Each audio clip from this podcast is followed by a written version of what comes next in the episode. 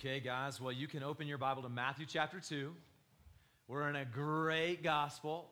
It's a gospel written by Matthew. If you have a Bible, grab it. I want to tell you, if you don't, let's get you one. Uh, you, I want y'all not on your phones doing it. That's okay. There's no guilt and shame. But I, am telling you, this book right here, like, no joke, there are certain things in here. I know what side of the what side of the page it's on. You begin to develop a kind of like a, a, a symbiotic relationship with the word when you take this and you read it on a daily basis, okay? And so you're coming in here and you're hearing me, you know, the scripture poured through personality, which is preaching. But man, you got to know that God wants to teach you as well. And you live in a country where opening your Bible will not get you killed. You can do it. And people in other countries are looking at you, shaking their head, going, Why wouldn't you? Because all they get is a page. Man, guys, you get to have the whole book, the whole letter, right? This gift. Use it. All right? All right, we're in Matthew uh, chapter 2. Where's Matt Scott? I messed up. Where are you at? No, you're at the end. Who was it was supposed to read? This is me. Okay, that's right. Figuring myself out right now. We're going to read it. Matthew chapter 2, verses 13 through 23. Let me read this uh, to you guys. And then we're going to dive in. It's going to be so good. So good. All right, there we go. All right, here we go. Verse 13. Will you guys stand? Forget we do this. Let's do this. Come on. Making the word of God something that we have reverence for. Now, when they had departed, behold, an angel of the Lord appeared to Joseph in a dream and said, Rise, take the child and his mother and flee to Egypt and remain there until I tell you, for Herod is about to search for the child to destroy him. And he rose, took the child with his mother by night, and departed to Egypt, and remained there until the death of Herod. This was to fulfill what the Lord had spoken by the prophet Out of Egypt I called my son.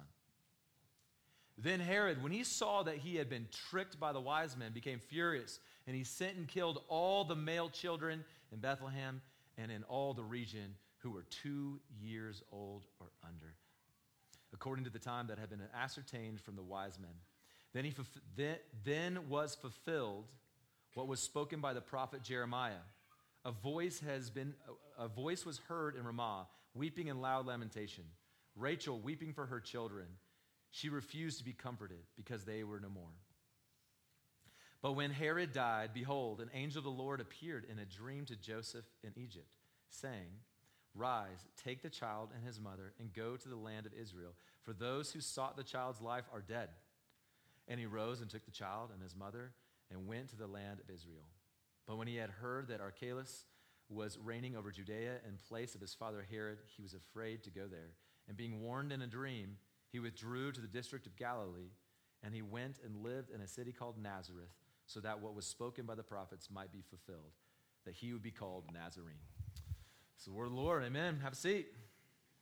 All right. Have you any of you guys ever uh, had the question come across your mind? Maybe you've asked it, maybe you thought it. Why do bad things happen to good people? Anybody ever thought that? Anybody wrestle with that? Let's kind of like let's expand that just a little bit. Have any of you guys ever had not just why do bad things happen to good people, but man, why do bad th- things happen to me? Or why aren't things the way I'd like them to be? Right? I, I was telling everybody this morning, I had a friend who was spending some time with a, a new friend of his who is 26 years old. He's a ski instructor, and he just inherited $180 million. Is anybody in here go, why doesn't that happen to me? Anybody ever feel that way? Not only why do bad things happen to good people, but why, why aren't good things happening to me. Why wasn't I 6'5? I could have played D1 basketball, right?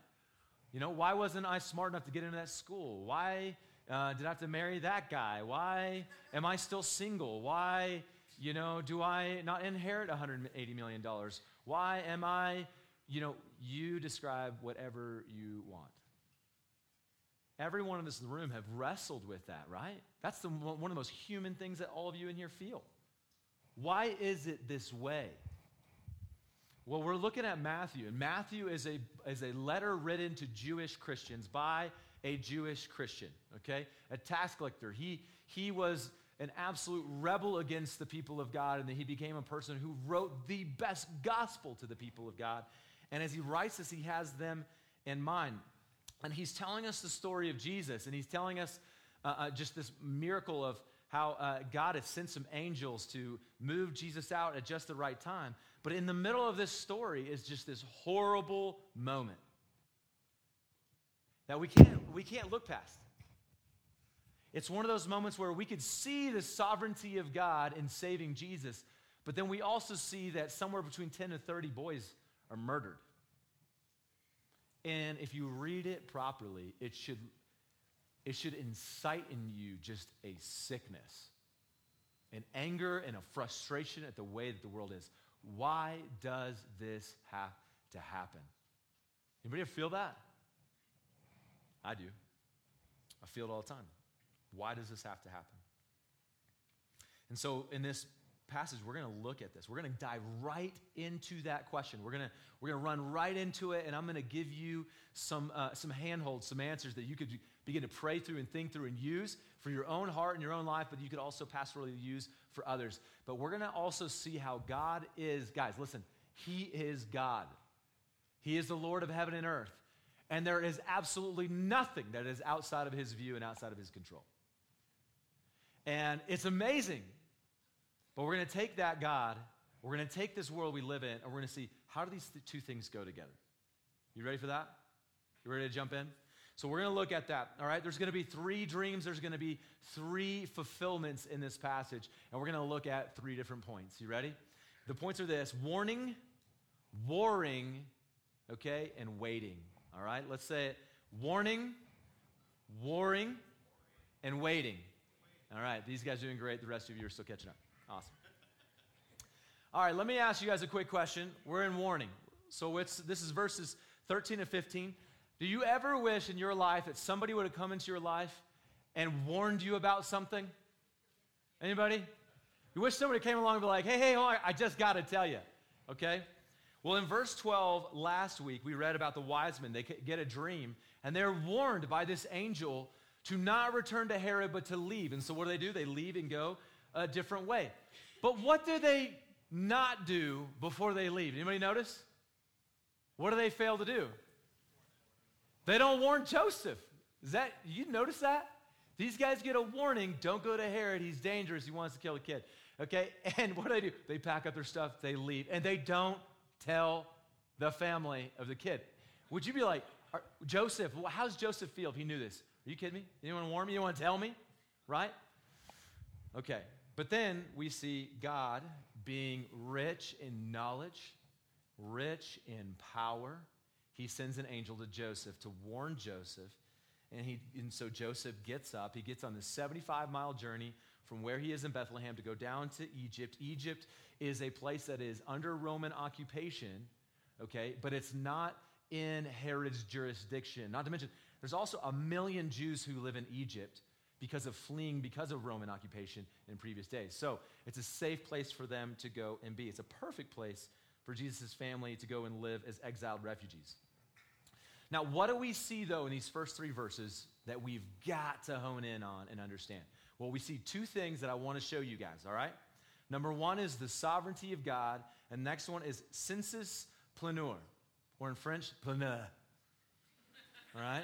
Everyone, you want to try saying that? Say pleneur. All right. So you're going to see the sovereignty, sovereignty of God, sensus plurior. The French can help me with this. We've got some French in this room. It's awesome. And uh, so, uh, so let's talk about the sovereignty of God. What is the sovereignty of God? Well, sovereign is somebody who rules and reigns over a particular area. The sovereignty of God is that God knows absolutely everything that there is to know. We call this omniscience, all knowing. The thoughts you're having right now, He knows them. How many hairs are on your head, or for a few of us, not on our head? He knows what number that is. Every how many breaths you've had, how many heartbeats you had, how many atoms are in the heart in your chest. He knows absolutely every single thing there is to know in the planet. Okay? Number two, he is also completely and absolutely powerful. So he knows all things, he has all power. And so, therefore, if he is the one being in this whole cosmos who knows all things, has all power, he rules and reigns over all. He has the power to control, and he knows exactly what needs to be done. Do you understand? These two things fall into the sovereignty of God. It's so much bigger than that, but that's what you need to know. Okay, now let's move on to sensus plenior. What is the sensus plenior? All that really means is fuller sense. And you're like, why didn't you just say that? Because I just wanted to look smart and cool in front of you, okay? It's just the way it is. It means fuller sense, okay? So in this case, it applies to the fulfillment of a prophecy in, in Hosea, okay, in these first three verses, that God was going to call his son out of Egypt. Okay, anybody, anybody grow up in and around church and know the story of people getting pulled out of Egypt? Anybody just raise your hand, feel confident for a hot second? Great. Um, for the Jewish Christian, do you think that this would have conjured up powerful images? The see uh, the most significant event in Jewish history of God rescuing, rescuing and redeeming a million people out of slavery is being tied to a boy in Bethlehem, a boy who will be called out of Egypt. And so, what's happening here is that it's just an absolute beautiful thing. It's giving a fuller sense of what's going on. That Jesus is the fuller sense of this Exodus, okay? So, what does this have to do with us? Why does this matter? To the sovereignty of God in the fuller sense, okay? It matters in every single way, okay? So, listen. So, let's get back to warning. I'm sure that every single one of you in this room has had moments in your life where you wish that someone would have warned you, okay? Probably in two different ways. Maybe they would have warned you of the consequences of the decision you're making. Anybody ever have that? Don't do it. All right? Okay? And then the second one is maybe a warning about some circumstances that are coming your way. Anybody ever have one of those? So uh, let me give you a story from my life about just a, a, warning I wish I had gotten about sin. When I was uh, in high school, I was at a military school. And when I was at this military school, I thought it would be really cool to just stop listening to my superior, offer, superior officers, uh, stop showing up for formations. I would skip class when I want, smoke weed, fight in our rooms. And uh, I thought I was really cool when on Christmas break I got a letter in the mail that said, Hey, you are no longer welcome back to the New Mexico Military Institute. I was like, Look how cool and tough I am. Right? But I tell you right now, a few months later, I would have cried out in wishing that someone would have warned me that the direction I was heading in was leading to the greatest depression and isolation and loneliness I've ever felt in my life, to the point of despair, wishing that I did not live. Let me give you an example of circumstance. I don't know if you know my friend Ashley Lundvall. She's sitting in the back, but she's not sitting in a chair like yours. She's sitting in a wheelchair. But she wasn't always sat in a wheelchair. Do you think that Ashley wishes that someone would have warned her that when she slipped and fell and she was going to, to get off of that fence or, because uh, if when she slips and falls, she's going to land on that handle of a pitchfork and it's going to break her spine and lead to paralysis? Do you think that she wishes someone would have warned her? Do you think? Now, let me ask you. She spent the last 24 years in a wheelchair, right? I never got to go back to that military school. Okay, I wish that someone would have warned me. She wishes someone would have warned her. Did God know about the consequences of both of our decisions? Was he aware? You sure? Absolutely, he was. God was completely aware. Do you think he had the ability to maybe send us an angel in a dream and say, hey, Ashley, don't sit on any fences today? Hey, Greg, this is not going to go well. Did he have the ability to send me an angel? Absolutely, he did. But he didn't. He did not. For Ashley and for me in both of our situations. Okay, so friends, this is where the difficulty begins this morning in talking about why do bad, evil, horrible things, things like paralysis for a lifetime, why do they happen to good people? Why does it happen? And so this is where the challenging question is going to begin. But before we move deeper into this question, before I take us all the way there, I gotta, I gotta set you up and I gotta build you up. And we're to start by just appreciating your free will. Everybody say free will. Okay? Let's appreciate the free will that God has given you.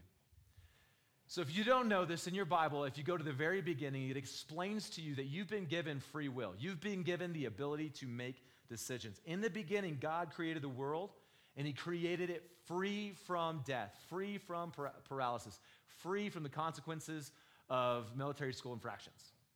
Okay? Free from military schools, thank God. And uh, in that place, that world, guys, listen to me. You can't even understand it. It was free from sin. Everything about it was good. This is so important you understand this. You've got to know that it was good. But in that garden, in that place of complete goodness and innocence, God allowed there to be a choice. And there has to be a choice, or else you don't have freedom, right? If I told you, you're going to do this, and this is what you're going to do, do you have a choice? Well, you do because you've been given freedom because God has given you the ability to make choices. But am I making it seem like you have a choice? No. And so, what God designed for you to be able to have freedom, and to, for you to have freedom, there had to be a choice. And the choice was between two things. Listen to me. This is the choice that you still have to this day. It's the choice to trust God and believe that the way that He designed the world and everything about the way the world works is right and good and best for you. Or simply to just reject God and rewrite it the way you want. That's it. Now, do you guys know what happened? Adam made a choice. He chose to reject God. And because of that rejection, sin entered the world. That was a sin. Sin is a rejection of just the, uh, it's a rejection of God. So I don't want what you want. All right? And so he chooses that. And that sin has a consequence, which is separation from God, and it leads to brokenness and pain. Within one generation, you have brothers killing each other. You know, between the next generations, you have men abusing women and dominating others and murdering each other. It just gets just like so. What happens is through that one man's sin, sin spread to all men, and all men sin. Did you know that? And women do as well. Do you know that you're a sinner? Okay? You are. You're just a rotten sinner. You're wicked. You're broken. This whole thing, you swim in a world of brokenness. And so do I, and so am I. Okay? Now, this is, oh man, so good. Because the reality is, every moment of your existence, every moment you live, you live in a broken world. And so, listen to this. I live in this world, I cannot help but be broken. So, if God would have sent that angel to come and warn me that, Greg, if you make this decision, it's going to, it's going to lead to some pain, bro. You're going to feel more isolated and alone and depressed. You're going to think about taking your own life. You know what? You know, if he would have sent me that warning, and maybe I would have heeded that warning, I still was going to sin. I still was going to make choices of sin. If God would have went to Ashley and said, "Hey, don't don't watch out for every pitchfork today," okay? The reality is, she may have been able to walk like all of you, but she still would have been living in a world that is broken, and that physical brokenness would still have been applied to her life. Do you know that? Death is still coming to Ashley's life, just like it's coming to yours, even though you can walk. Do you see? He could have warned both of us, but it still never took away the reality that we live in a world that is broken. You hear me? Why is it broken? Because we made a choice. Were we warned? We were absolutely warned. Genesis chapter 2 You may surely eat of every tree of the garden, but the tree of the knowledge of good and evil you shall not eat. For in the day that you eat of it, you shall surely die. A choice and a warning. You have been warned, and it doesn't matter. Because of the way we are, guys, we still keep choosing And this, ah, is what makes the fuller sense of calling Jesus out of Egypt. So beautiful, so amazing. Okay? This is what makes the fuller sense of the Exodus being Jesus himself special and wonderful, and I hope it sinks down into your human soul. You see, God is too in love with you to leave you in the consequences of your sins. He's like a lover who just cannot leave you in pain and leave you in destruction. And so God did something by sending his son so that he could give you, because you had a choice, you made that choice, now you have no choice. And Jesus coming to earth is God giving you another chance. It's giving you a choice again. Okay? We see this vividly in the Exodus. In fact, God repeatedly in the Old Testament calls his people back to remember what he did in Egypt. And what did he do in Egypt, guys? There was, a, uh, there was this slavery that the people of God lived in under a man named Pharaoh. He was brutal. Okay? We also know that he, he murdered not just 10, 30 children, he murdered thousands of Hebrew children. And God miraculously and powerfully rescued his people out of slavery to Pharaoh and brought them out to be a people of his own possession. Isn't that amazing? It's a brilliant story. You read it and you're like, wow, this happened? It's great. But we Christians, when we read this story and we look back at it, we know something even bigger and better about it, don't we? We know that that story tells us another story, a more fuller and bigger and more beautiful story. That that amazing story was just a setup for the real deal. And the real deal is this God did not come to save us from slavery to men, He came to save us from slavery to sin. Let me say it again God did not come to save you from the consequences of living in a broken world. He came to fix your brokenness. Wow. Romans chapter 8, best chapter in the best book of the best book in the entire world. For you did not receive the spirit of slavery to fall back into fear, but you have received the spirit, listen, of adoption as sons and daughters. By whom? By Jesus, we cry, Abba, Father. The Spirit Himself bears witness with our spirit that we are children of God. Paralyzed children, right? Amen? Standing children. But we're children nevertheless because what Jesus did. And if children, then we are heirs, heirs of God and fellow heirs with Christ, provided we suffer with him in order that we also might be glorified with him. Guys, the greatest tyrant on earth is Satan, and he does exist. He's probably not here right now, thank God but he exists. And his greatest weapon is death. And it's undefeatable. Do you know that? Every single man, every single woman on earth is going to have to face it. And every single man and every single woman who's ever faced death has lost, except for one man Jesus. I love the little voices. Jesus. Only one man has defeated death. 2 Timothy 1:10 through the appearing of our savior Christ Jesus who abolished death and brought life and immortality to light through the gospel. Right?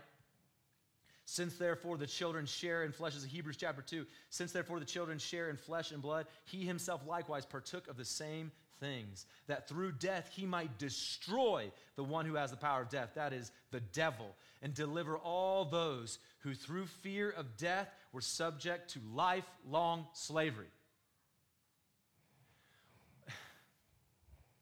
What he's saying, guys, is he may leave you in slavery to Pharaoh, but you're free from the slavery that Pharaoh's enslaved to sin and death. You guys know what scripture says? Right? Where death is your sting? Right? Where's your victory? You ain't got nothing on me anymore. I may sit in a wheelchair. I may struggle with an addiction. I may be, uh, I may be short. I may be round. I may be tall. I may be not very smart. I might be not enough. I might have bad things going on in my life. But at the end of the day, the one great problem that no one can seem to solve, Jesus solved it by beating up death on a cross. Amen? And because of that, your stupid free will that got you in trouble that you love so much, Jesus, by his own free will, stepped into a garden and said, God, not my will, but your will be done. And then he created a choice that you get to have, which is, will you choose to trust God or not? You've got more reasons to trust him than anybody in humanity, and anybody in history. Because you're on this side of the cross and we know what Jesus has done for us. Isn't that amazing?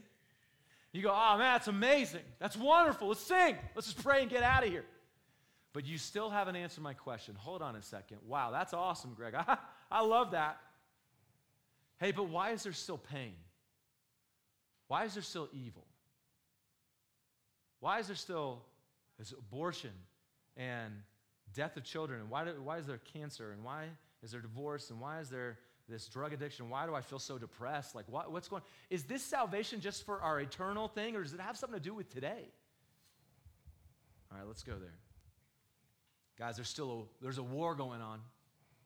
We're still warring. Verse 16 through 18. Then Herod, when he saw that he had been tricked by the wise men, became furious, and he sent and killed all the male children in Bethlehem and all the region who were two years old and under, uh, according to the time that had been ascertained from the wise men. Then was fulfilled what was spoken by the prophet Jeremiah. A voice was heard in Ramah, weeping and loud lamentation. Rachel weeping for her children. She refused to be comforted because they were no more. I love, I love our Bible. Our Bible is not something that, you know, men over time slowly made better, right? Every time I hear somebody say that, I go, okay, hold on a second. You've never read the Bible. The Bible is the realest book that's ever been. So real. And so Herod plays out one of the vilest sins, a purging of children. Somewhere between 10 to 30 families were weeping as their, their boys were drug out and beaten to death in the streets. And they could do nothing because Rome had the power. And Jesus escapes free. Like, think for a second about that. It's not just a historical thing, it actually happened. And man, it's broken. And so, this world, the Pharaohs, the Herods, right? And you and me keep warring against God in this broken world. Psalm 2 1 through 3 says, Why do the nations rage and the people plot in vain? The kings of the earth set themselves, and the rulers take counsel together against the Lord and against his anointed, saying, Let us burst their bonds apart and cast away their cords from us. We don't want you, God. Take your little Hebrew people and get out of our way. We got things we need to do. And if you even mention there's a king there, we'll kill him. We'll kill everybody in that town. Isn't that what evil men do? Right? That's what's going on right now. So, what is our God doing? Why, why do they do this? Let's just consider that. Why do men keep doing it? Why do people keep doing it? Why do you keep doing it? Why do we keep doing bad things? Well, I think it's fear. You're afraid. It's about time you admitted it. You've got pride. Many of us have thirst for power and we abuse it. We're selfish, we're controlling, we're filled with lust of the flesh. Does that sound like a good description of anybody in the room? All apply to me? Ultimately, we all hate God. But Jesus was a threat. And so, guys, if you're a follower of Jesus' room, Jesus is a threat to these kind of men, full of pride and fear and control and lust for power. Jesus is a threat. So if you say you want to follow Jesus, what does that make you? What does it make you? Do you know that? It's like somehow somebody convinced you through poor discipleship that you come into Jesus means it's going to be you're going to be healthy, you're going to be really happy, right? It's never going to be hard again. They lied to you. I'm so sorry. I'm sorry I have to be the guy that breaks that to you. They lied. In fact, you just you just associated with the number one most hated human being who's ever existed. Jesus Christ. Satan hates him. And if you associate with him, you're with him. But it still doesn't erase the fact, okay, why do people have the freedom to do these things? Why does God allow evil? And why does he allow the Herods and the Hitlers and the Castros to just dominate and destroy lives? If God is truly sovereign, as we described it earlier, what is he doing?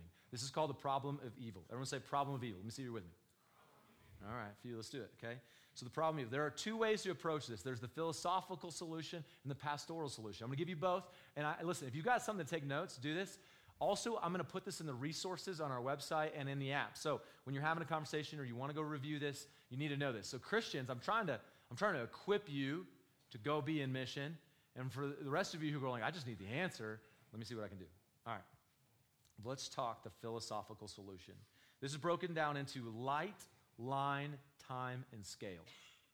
Let's first talk about light. Okay? Light. Light uh, is the handhold that seeks to answer the question what is evil and where did it come from? Okay? Well, here's what you need to know about evil evil was not created, evil what evil is the absence of good, just as darkness is the absence of light. Okay? Evil is the absence of goodness. That is what evil is. It was not created by God. God did not create evil. Number two, line. Line, okay, this word is to answer the question Does evil disprove the existence of God? Okay? Evil proves God's existence, it doesn't disprove it because it shows that we are all have a perfect standard inside of us. It's called a conscience. It proves God. This is the basic, uh, the basic moral argument for the existence of God. C.S. Lewis says it beautifully. How do you know a line is crooked if you don't have some idea of a straight line? Okay? Light, line, time, time. This seeks to answer Does evil disprove the goodness or greatness of God?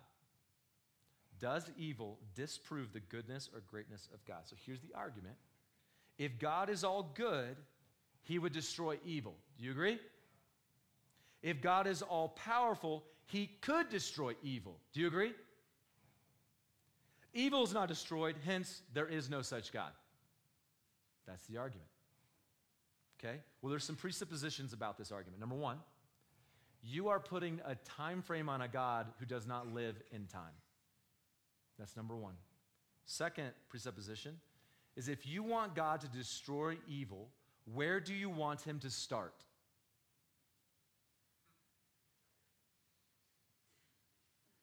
Okay? Usually you go, well, of course, with Hitler. Okay, but hold on a second.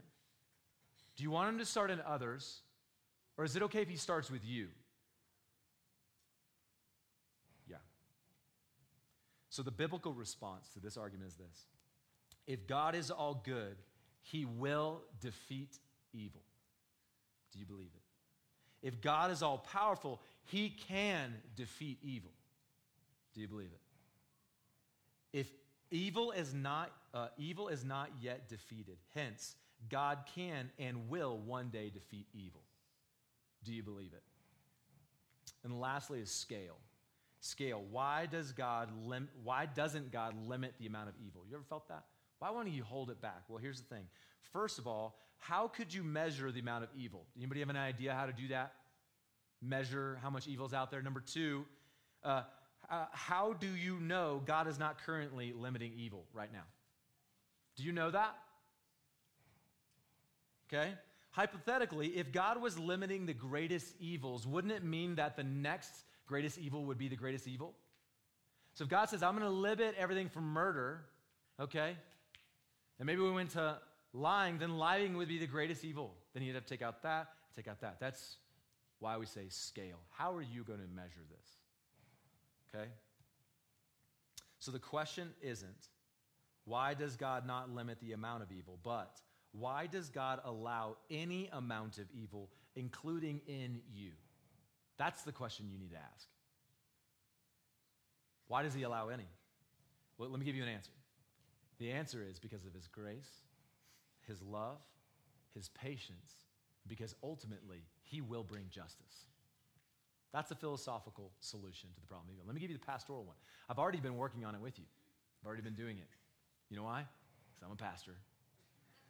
That's what we do. What a weird title. I love it. The pastoral solution. This spells fort, F O R T. Something to make it easy for you to remember. Because we pastors, you know, that's what we got to do. The first is free will. We've already discussed this with you.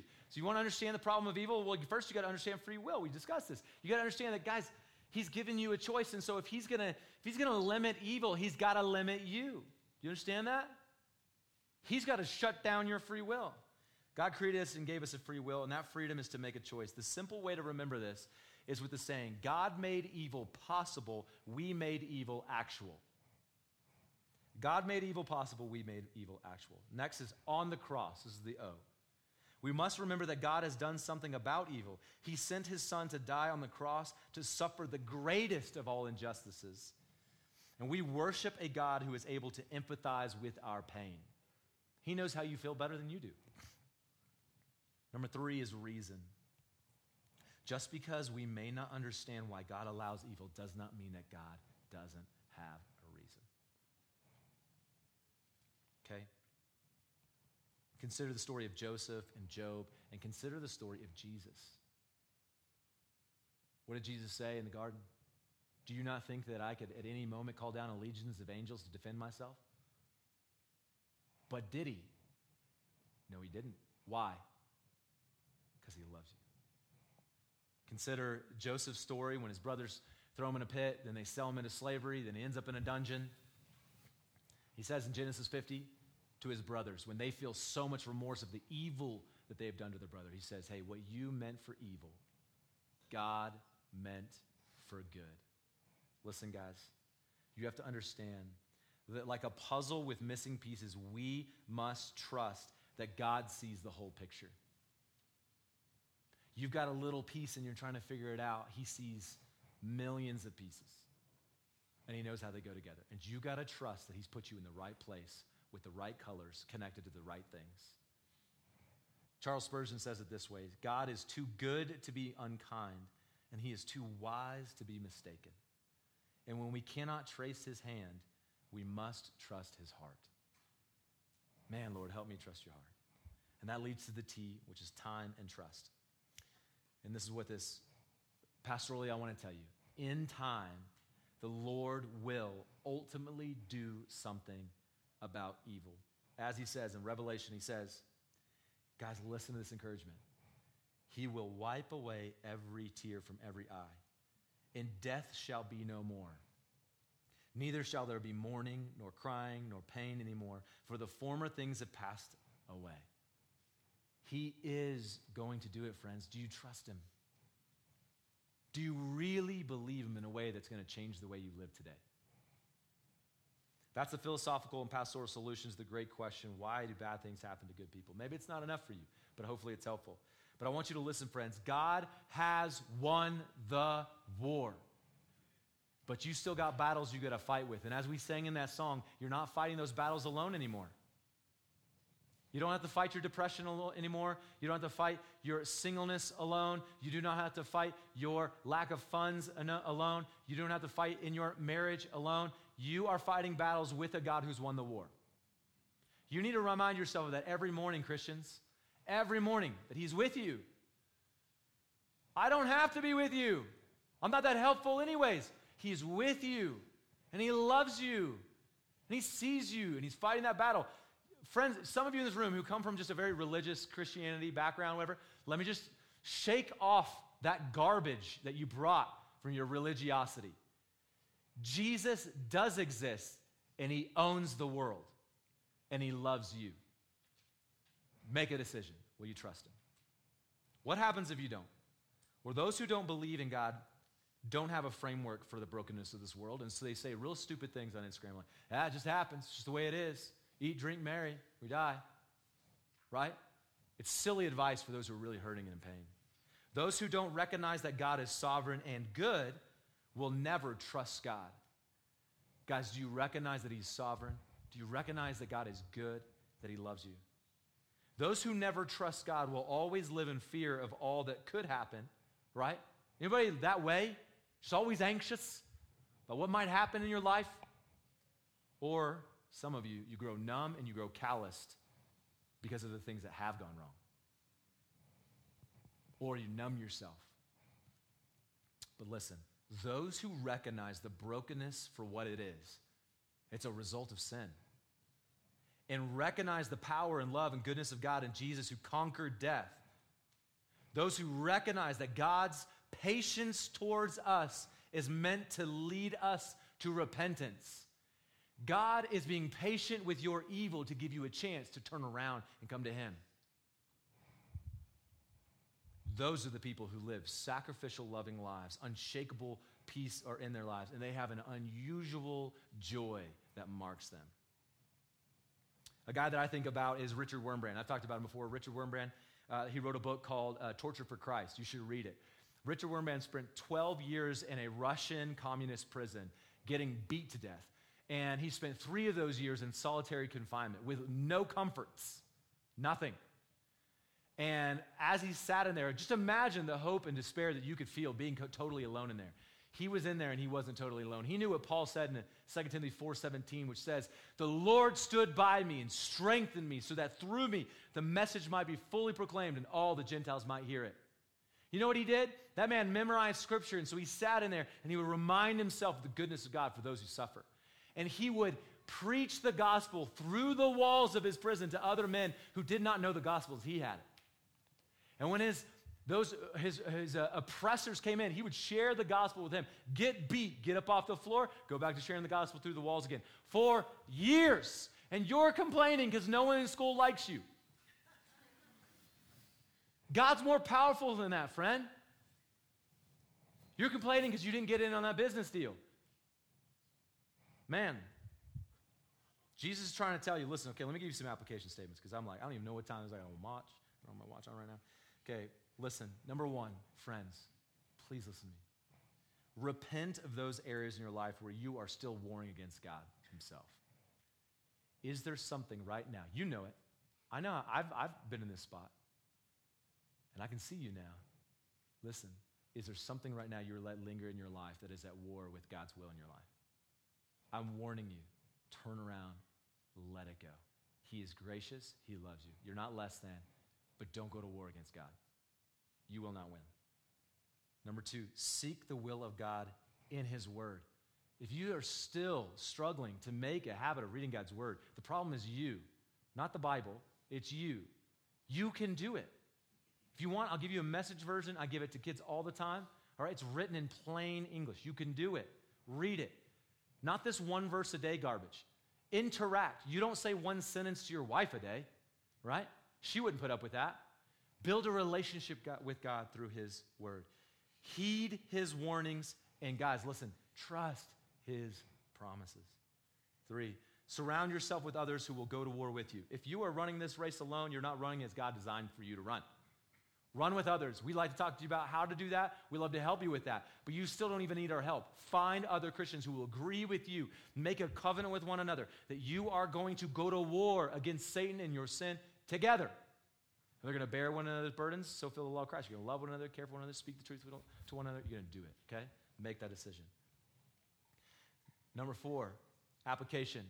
None of you are writing this down, but I'm just look, I'm just, hey, I only work on Sundays. Not a big deal. Okay? Pray for those who war against God. If you're not praying for your president, praying for your boss, praying for the top three, we've got cards in here. May God bless the people who are on our top threes. Pray for others who are not in a relationship with Jesus. Pray for them all the time. Pray for the Hitlers. But at the same time, number five, do battle against the darkness by living for Jesus in every way that you live. Young men, listen to me. Our culture doesn't know what to do with you. You got energy, you got excitement, you got passion, you're kind of dumb. But I want you to know that Jesus took guys just like you you're not the smartest, you're not the wisest, but your power is so incredibly important and you matter. And God wants to use you to be bold and courageous and go to war for Him, to stand, to do things that the older men are not willing to do, to get after it. You're welcome, and we want you to do it. Take that power, put it in God's hands and in His control. Number six, be patient as you wait for the King to return. Guys, you got to be patient. Let's. In this story, Joseph gets another angel that tells him, hey, Herod has died, let's go back. When he goes back, it's this kind of anticlimactic thing. They come back, but Jesus doesn't go to the palace where Herod lived, does he? No. Archelaus is, is, is there, and Archelaus is worse than his dad, Herod. He's so bad that Caesar pulled him out after just a few years because he thought he was gonna, that guy was going to start riots. And so Jesus comes back, and does he get to go to the palace? No. He ends up going to the good for nothing town of Nazareth. This nobody town. Have you ever thought about that Jesus didn't come as a 33 year old? Anybody ever thought about that? He comes as a baby. Why do you think God did that? Because God is patient. And God's not going to wave his hand to make sin go away. He's going to respect the time and space that he has created. He's going to do it within our confines. And that is why Jesus grows, and we're patient to wait for him as he grows in Nazareth. And that's why he eventually he will get to the kingdom. He'll go to Jerusalem. You remember this? He'll go to Jerusalem, People will sing, Hosanna, praises in the highest. They'll welcome him in. And then they're going to give him a crown as the king. But they give him a crown of thorns. And then they beat him. And then they put him on a cross. And they put him on that cross because Jesus loves you.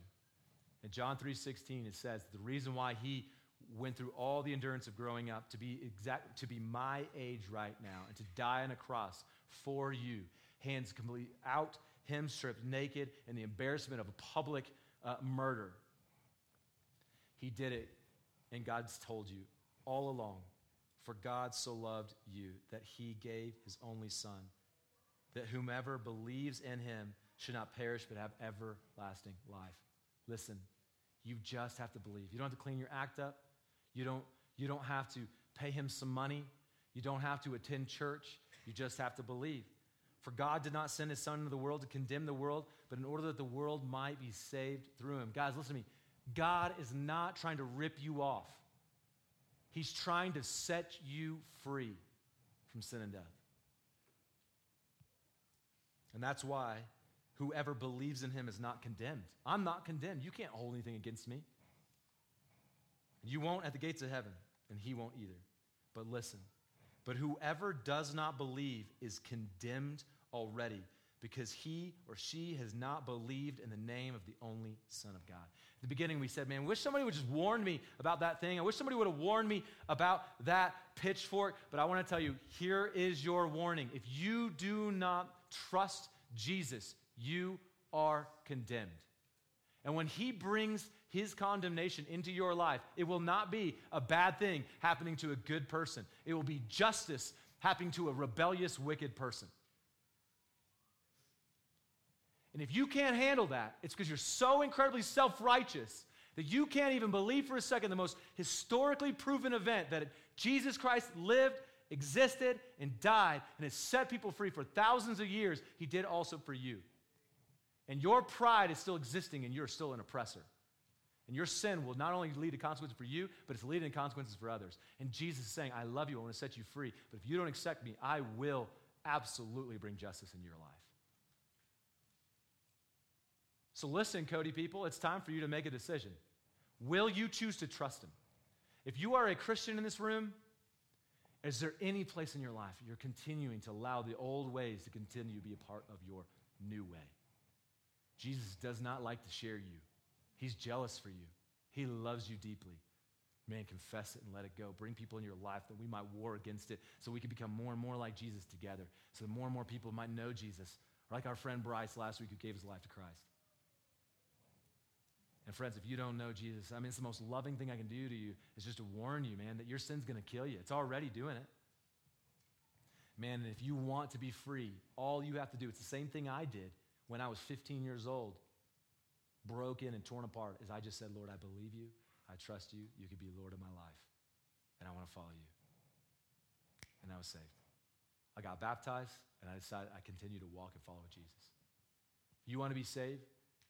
All you have to do is believe. And then come talk to me and talk to somebody say, I need to be baptized because I'm following Jesus. Do you hear me? We got bathtubs, we got rivers, we got water everywhere.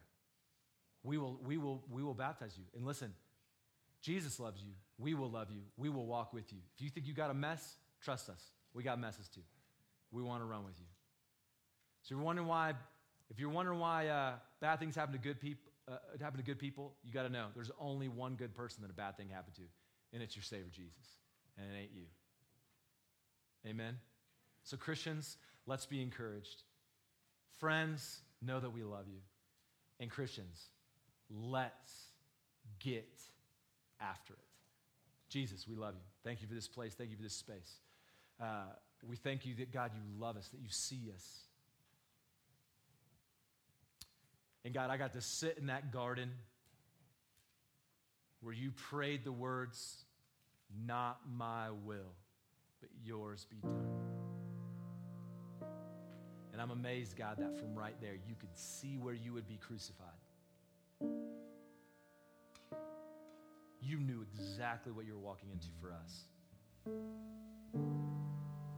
Thank you, Jesus. 2005, you decided to rescue a poor, broken, depressed, isolated, alone, addicted and lost young man. And thank you that you didn't just save me, that you've been with me all along the way. And I'm so thankful, God, that my life now matters. I get to preach the gospel and people come to you. Would you help my friends see that, Lord? Would you help them see that you want to use them as well? That their puzzle piece matters.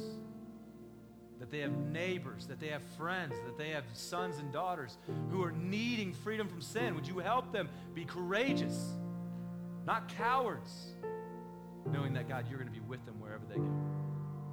Thank you, God, you are with us wherever we go. Thank you, Jesus.